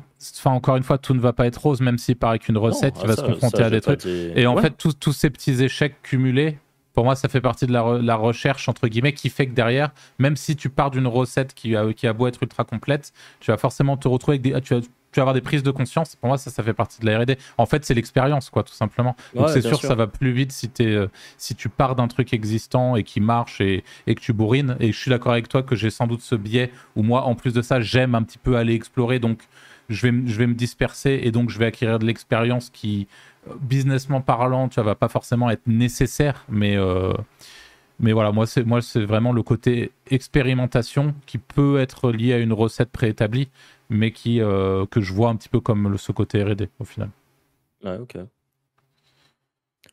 Euh, moi, j'avais un point qui est tout simplement la phrase Si c'était si simple, tout le monde le ferait. C'est euh, ça. C'est vrai? Je sais pas. Bon, en tout cas, je crois qu'il le dit dans une chanson. mais... Ouais, bah, c'est une phrase quand même qu'on a tous entendue à un moment ou un autre pour quoi que ce soit. Et je pense que là-dessus, il faut pas trop s'arrêter, euh, justement. Et ça, c'est le genre de phrase, pour en revenir au tout premier point que j'avais dit, ça peut être des potes ou des, de la famille qui dit ça. Hmm. Euh, ou même soi-même une espèce un peu de pensée bloquante en se disant euh, mais si c'était si simple tout le monde le ferait hmm. il y a beaucoup de trucs qui sont plutôt simples et qui peuvent rapporter des sous et je vais reprendre encore l'exemple de TikTok TikTok c'est simple hmm. c'est simple et étonnamment, euh, bon, si là, mm. il y, a de plus en plus de gens qui commencent à le faire, mais c'est simple, faut juste le faire et c'est pas si compliqué que ça. Vraiment, c'est, ça demande juste euh, du travail, quoi. Et, et pour autant, il y a plein de gens qui ne le font pas. par manque de temps ou par manque de. de euh, voilà, moi par exemple, j'ai arrêté d'en faire là du TikTok en ce moment parce que j'ai décidé de me refocus quand même sur les trucs à la fois qui me plaisent vraiment beaucoup euh, ou pas forcément qui me plaisent beaucoup, mais euh, euh, qui vont me rapporter le plus. Genre dans mon 80-20, je fais un Pareto, c'est ça qui me rapporte le plus, vas-y, je focus ça. En ce moment, je suis sur cette phase-là. Par contre, je suis très content d'avoir une phase TikTok parce que j'ai appris plein de trucs. Mais je peux me le permettre, entre guillemets, parce que j'ai déjà des sous qui rentrent un peu, enfin, qui sont Mm. automatiques, quoi. Donc, euh, je pouvais me permettre de perdre. euh, c'est même pas perdre d'ailleurs, parce que j'ai gagné des sous avec TikTok et tout. Donc, euh, mais je pouvais me permettre de faire justement cette R&D autour de TikTok. Et C'est marrant parce que nous, on a eu l'occasion, Anto, je sais pas si tu as ce ressenti, mais en tout cas avec Franck, je sais qu'on a ce même ressenti. Mais ce- cette phrase, si c'était si simple, tout le monde le ferait. euh, moi, il y a vraiment des moments dans ma vie où j'étais, par exemple, par exemple, au tout début, j'étais en coloc. Euh, Et pour le coup, cette fameuse histoire de recette, j'avais vraiment la recette pour faire du blé à un moment précis. Et genre, je montrais à mes colocs, j'allais les voir, je fais, mais regarde, tu fais ça, plus ça, plus ça, plus ça, plus ça, c'est bidon, et tu gagnes ça. Et en fait, c'est ah ouais, ok. Enfin, et en fait, ils le faisaient pas. Tu vois, c'est juste que les gens, la réalité, c'est que t'as beau leur donner une recette parfaite euh, pour faire du blé, ils vont pas le faire pour autant. Donc en fait, la réalité, c'est que non, ça peut être méga simple et personne et, tout le monde ne le fait pas. Et par contre, on a aussi le cas contraire euh, avec euh, ben, un pote de Franck à la base qui est devenu un de mes potes. Euh, toi, pareil, tu, lui as, appris. alors, pour le coup, c'était pas nécessairement simple parce que le SEO, on peut pas dire que ce soit quelque chose de simple.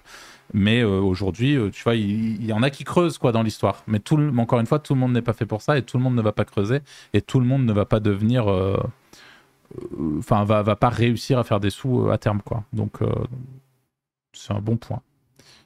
Je sais pas si tu as, si t'as ce feeling aussi, Anto, ou alors euh, toi, t'as pas eu forcément le- le- la volonté Bah, moi, je de. l'ai expliqué pareil que toi. Pas mal de gens, bah, à l'époque où c'était très facile et tout, euh, il y a personne qui le faisait. Mais mais ça. Ça, je me suis fait à l'idée maintenant qu'il y a des gens que.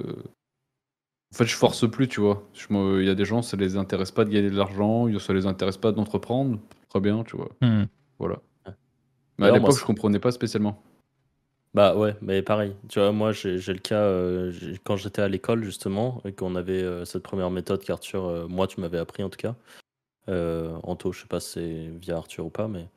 Et hum, cette méthode qui marchait très bien, et j'avais un de mes potes dans ma classe qui était tout le temps en train de dire qu'il avait pas de thunes et tout, et c'était vrai, hein, genre le mec était en galère euh, H24, euh, euh, c'est- c'était, sa vie était complexe, on va dire. Et lui, euh, c'était un bon pote, donc j'avais vraiment, je m'étais dit, vas-y, je vais, lui, expliquer de A à Z le business. Je crois même que j'avais monté le premier site avec lui. Alors que le mec était déjà avec une bonne base de dev et tout, il était bien meilleur que moi euh, euh, sur toute la, partie dev à l'école, en tout cas. Et, il, a, il essayé une fois, il a gagné un petit peu d'argent, mais pas, il, est, il avait pas un ROI positif. Et je lui avais dit, ouais, mais parce que là, faut changer tel truc, tel truc. Il a réessayé une deuxième fois où il était juste break-even et il a arrêté. Et c'est dommage parce que moi, j'étais là un peu à côté en train d'essayer de le PL en lui disant, euh, mais je, enfin, la prochaine étape, si tu continues une troisième fois et qu'on rechange tel truc, tel truc, c'est sûr que tu vas gagner de l'argent avec. Et tu vois, lui qui avait pas d'argent, euh, c'était, voilà, c'était. En fait, il faisait une mini prise de risque, on va dire, mais bon, euh, le... et surtout, moi, je lui montrais les chiffres que je faisais. Et c'était euh, c'était cool, quoi, pour des étudiants, franchement, euh, c'était sympa de, de se dire, euh, je sais pas, j'ai 1000 ou 1500 euros par mois en plus qui tombent. Lui, dans son cas, ça aurait été clairement très bien accueilli. Ça n'a pas, pas plus réagi que ça, et enfin, c'est ouais, dommage. Mais ça, on l'avait déjà évoqué dans un, dans un précédent. Dans un précédent podcast où moi je disais que j'ai un peu du mal euh, à comprendre quand en soirée je parle de mon bise et que les gens ils se disent pas euh, putain ça a l'air trop bien de pouvoir euh, faire ce que tu veux quand tu veux. Et maintenant j'ai clairement give up aussi. hein. C'est d'ailleurs je crois que la dernière fois qu'on m'a demandé ce que je faisais dans la vie j'ai dit que j'étais blogueur. Blogueur pro? Bah blogueur pro du coup ouais. Plus besoin d'expliquer des trucs genre euh, je sais me positionner sur Google avec du SEO ou euh, je sais euh, faire des TikTok euh, qui font des vues. Je disais ouais je suis blogueur. Bon. Et bon, c'est- Ouais, ça, me- ça, me- me un peu le somme de dire aux gens que je suis blogueur. Ouais bah moi au final c'est la bonne stratégie euh, je trouvais Ouais, pour, euh, parfois, moi aussi, je sors des trucs random, j'ai pas d'idée comme ça, mais. Euh, moi, par rapport à ce qu'on vient de dire, là, il y a quand même un truc qui est, qui est aussi important, je pense, euh, et, et tout le monde est un peu touché par ça, c'est euh, l'importance de la valeur perçue. Et, et- et- et par exemple, je, vais prendre l'exemple de la formation gratuite euh, qu'on a fait sur la vente de liens, que vous pouvez retrouver en description. Cette formation, la réalité, c'est qu'il y a plein de tips ultra, euh, ultra pertinents et ultra solides à l'intérieur. Et c'est clairement une formation qu'on aurait pu vendre facilement euh, plusieurs centaines d'euros en réalité. Seulement, on a décidé d'en faire un lead magnet, donc de, de l'offrir à notre audience contre un email. Et c'est là, en fait, il y a plein de gens, je suis sûr, qui vont consulter cette formation ou justement qui ne vont pas la consulter en se disant de toute façon, c'est gratuit, c'est de la merde. La réalité, c'est qu'il y a aussi ce truc-là. Et que quand tu vas aller accompagner à quelqu'un que tu connais, que tu vas dire bah, tu fais ça, tu fais ci, tu fais ça, en fait, il y a ce truc-là. Mais je pense qu'ils se disent ah, mais pour, ils, mettent comme ça gratuitement. Enfin, c'est pas possible que ça, les choses soient si simples, encore une fois. Il y a vraiment cette espèce de de, barrière euh, qui est un peu débile, mais qui, je pense, c'est pas une question justement de est-ce que la personne est intelligente ou débile, c'est vraiment un biais psychologique euh, commun et qui fait que, que les choses ne sont pas appréciées de la même manière en réalité. Peut-être que tu ferais mieux de lui vendre ton consulting 50 balles de l'heure et peut-être qu'il suivrait un peu plus tes conseils, par exemple, euh, plutôt que tu arrives à tout lui servir sur un et 50 balles de l'heure. Si je te dis ça parce que c'est un ami, hein, bien sûr, c'est pas le prix d'un consulting avec Franck, il est beaucoup trop cher. Mais, mais voilà. Qu'est-ce que qu'est-ce qui c'est à qui là en fait? C'est à Anto, je crois. Ouais, bah j'en ai plus. bah super. Voilà. Bah, voilà, au moins. Eh ben, c'est à moi. Ouais. Euh, moi, c'est c'est un point. Euh, bon, bon, on a parlé de l'entourage tout à l'heure. Je crois que c'est toi qui en parlais, Franck. Mais votre entourage, donc dans l'entourage, je comprends la famille et les amis, ne doit pas vous tirer vers le bas. Donc votre entourage doit vous tirer vers le haut et surtout pas l'inverse. Euh, je pense que dans bien trop de cas, euh, les gens ont des, des relations toxiques avec, euh, avec les autres êtres humains qui les, entourent. Quoi. Et que du coup, je pense qu'une des priorités quand on souhaite vraiment se lancer pour de vrai dans l'entrepreneuriat avec tout ce que ça comporte, et je pense que vous l'avez compris au sein de ce, ce podcast, c'est pas que des trucs chouettes, même s'il il y a plein plein de trucs très chouettes. Euh, c'est euh, bah, de trouver justement des gens euh, inspirants pour, pour s'entourer de gens qui, qui, vous inspirent et qui vous tirent vers le haut. Quoi. voilà, pour moi, c'est un des, un des points vraiment, vraiment très importants. Ouais, clairement. Après, c'est pas facile en général à trouver aussi au début. Hein. Parce que quand tu es un peu un nobody, c'est compliqué aussi que quelqu'un mm. Alors, un peu de dans, crédit ou un truc Dans ce cas, je vais préciser un peu, parce que même si c'est en effet euh, hors, en dehors de la partie amis, famille, donc déjà, c'est si vous avez vraiment des gens toxiques autour de vous, euh, ayez le courage de vous séparer d'eux. Euh, ça, c'est le premier point. Et le deuxième point, c'est si vous n'êtes pas, si en effet, comme dit Franck, c'est compliqué de, d'avoir, de, trouver des, des relations de qualité. et ben en fait, contentez-vous par exemple de, dans un premier temps, passer du temps, par exemple, à écouter des podcasts. Voilà, si jamais vous dites, bon, les Wizards sont sympas, mais même si c'est pas nous, ça peut être d'autres gens. Euh, vous trouvez des, gens qui créent du contenu sur des formats un peu plus longs. Et en fait, le fait d'écouter euh, des gens qui vous inspirent, en tout cas vous personnellement, ça, peut aussi faire partie du, processus euh, qui va vous amener justement progressivement à, côtoyer des gens un peu plus. comment dire? Un peu plus. Marthe. Ouais, smart, c'est pas ce que j'allais dire, mais euh, ouais, qui vous tire vers le haut, quoi, en gros, hein, et pas l'inverse. Voilà. Bon conseil, en effet. C'est vrai que euh, je pense qu'on peut avoir tendance à trop s'accrocher à des gens. Euh, ce, qui est, ce qui est bien, hein, tu vois, des, des, anciens amis ou des trucs comme enfin, des personnes comme ça, mais qui au final te, font, te feront pas évoluer. J'en avais déjà, je crois que j'en avais déjà parlé vite fait, mais moi, il y a un livre qui, que j'avais bien aimé sur ce sujet, même si c'est un peu euh, peut-être euh, pas ésotérique, mais je sais pas comment on peut dire ça, mais j'ai un bouquin qui s'appelle La spirale dynamique.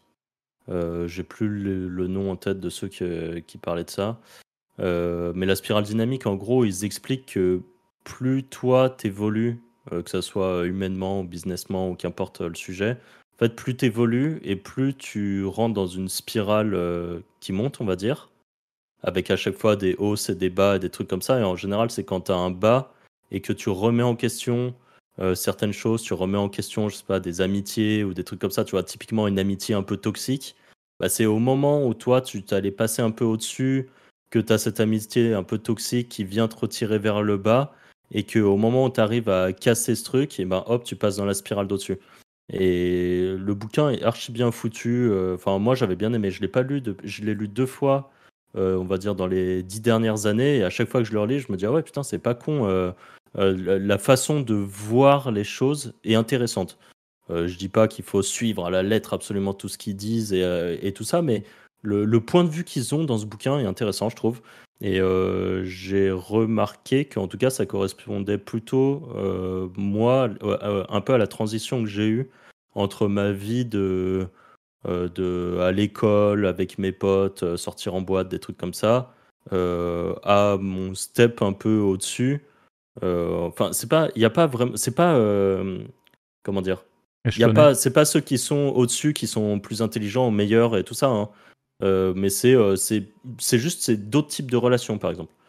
Donc euh, j'aurais trouvé ça intéressant. Bref, et du coup, moi je m'étais bien reconnu dedans. Donc peut-être s'il y en a qui, qui, un jour le liront ou qui l'ont peut-être déjà lu et qui veulent dire en commentaire bah, un petit peu le point de vue qu'ils ont eu sur la spirale dynamique. Hmm. De moi, ça m'intéresse d'en parler avec des personnes. Je sais que j'ai déjà rencontré des gens qui l'avaient lu et que j'avais trouvé intéressant le retour que, que j'avais eu là-dessus. Ça me fait penser, je crois que tu nous avais parlé d'un livre aussi, euh, un autre livre, Comment se faire des amis ou je sais pas quoi là, non? Ouais, qui, est un grand classique. Hein. C'est ça le, titre? Ouais, c'est Comment se faire des amis. Ouais. Ah ok, bon, bah, voilà. Et qui est pas mal aussi, non? Ouais, dans, le même, dans le même genre quoi. Qui est, qui est dans le même genre, mais c'est plus là, c'est plus de la psychologie pour, euh, euh, pour comprendre euh, en fait, tu peux beaucoup l'utiliser dans la vente et tout, parce que euh, ça, t'apprend à cerner les gens, on va dire, je fais un très gros résumé, mais comprendre comment plaire à certaines personnes ou comment faire en sorte de, de, vendre, de... En fait, le titre Comment se faire des amis, il est un peu bizarre parce que c'est pas vraiment ça le sujet du livre. Hmm, c'est plus comment euh, entrer en relation avec quelqu'un, comment lui vendre des trucs, et ainsi de suite. Ok. Voilà. Il y avait d'autres euh, trucs pour toi, Franck, ou pas?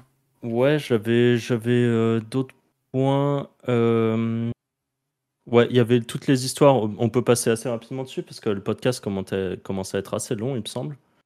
Mais en gros, j'avais j'avais un point sur toutes les histoires de discipline et tout. Sur YouTube, on a énormément de vidéos liées à la discipline. même des gros YouTubeurs, tu vois, je vais prendre un Yomi ou un euh, comment il s'appelle, Dali, euh, machin, là, Dali, du Tilleul ou tout ça, des, gros youtubeurs qui ont pas mal de contenu lié au mindset, à la discipline et des trucs comme ça.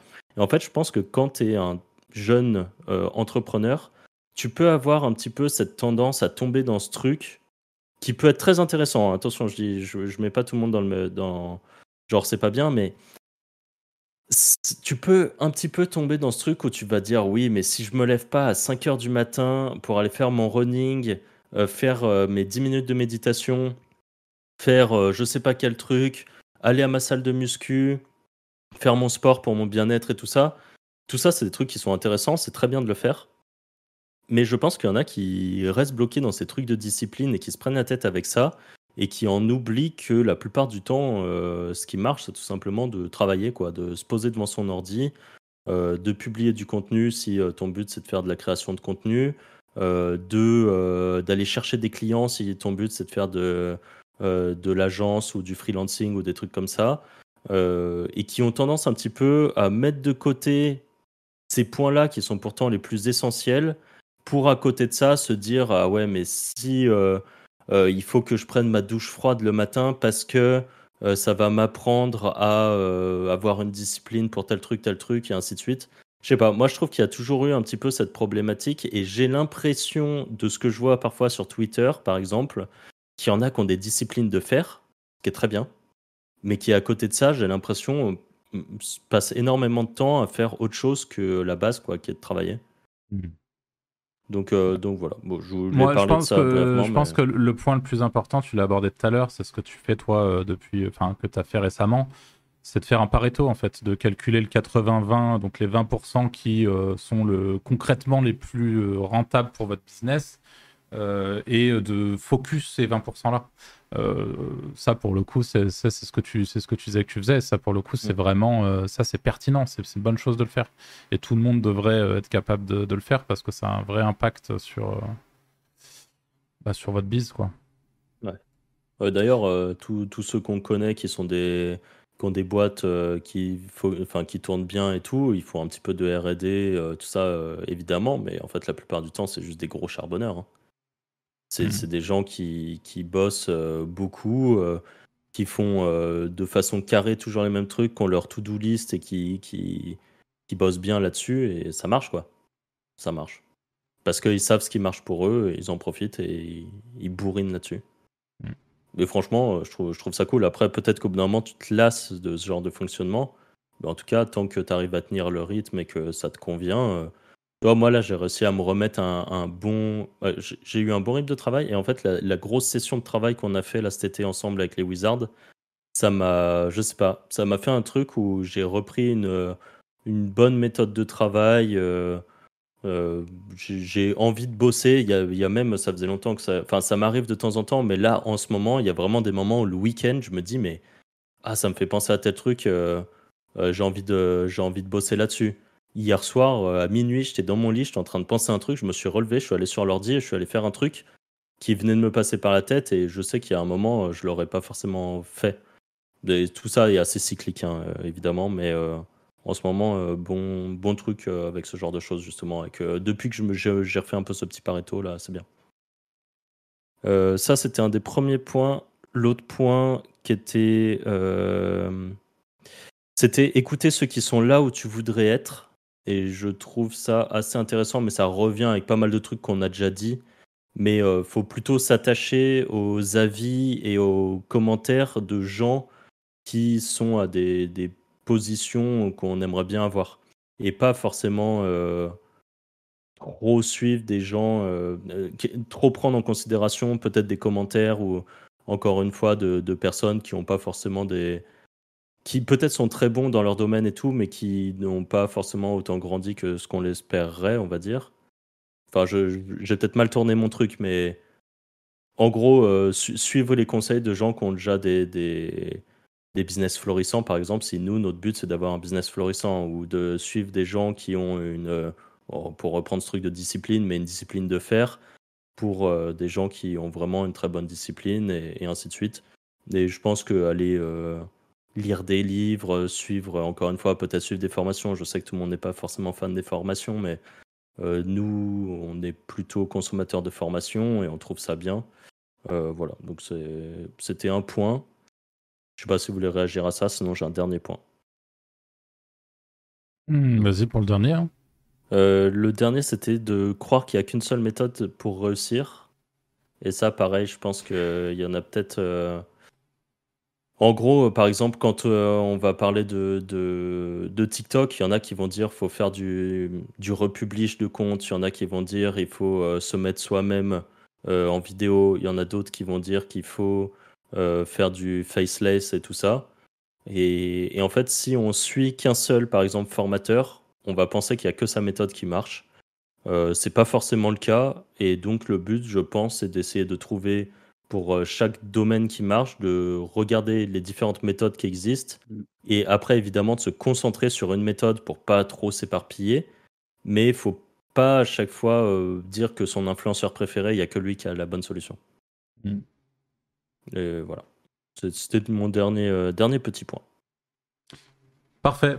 Bah écoute, c'était un beau podcast. Bon, merci à tous ceux qui euh, sont toujours là pour, pour nous écouter conclure. Encore une fois, n'hésitez pas à euh, vous abonner à cette chaîne YouTube si vous, nous, si vous nous écoutez sur YouTube, à mettre un petit commentaire, un petit like, les petites étoiles sur Spotify ou les autres plateformes de podcast. Et on vous dit tout simplement à la semaine prochaine pour un prochain épisode. Salut Ciao.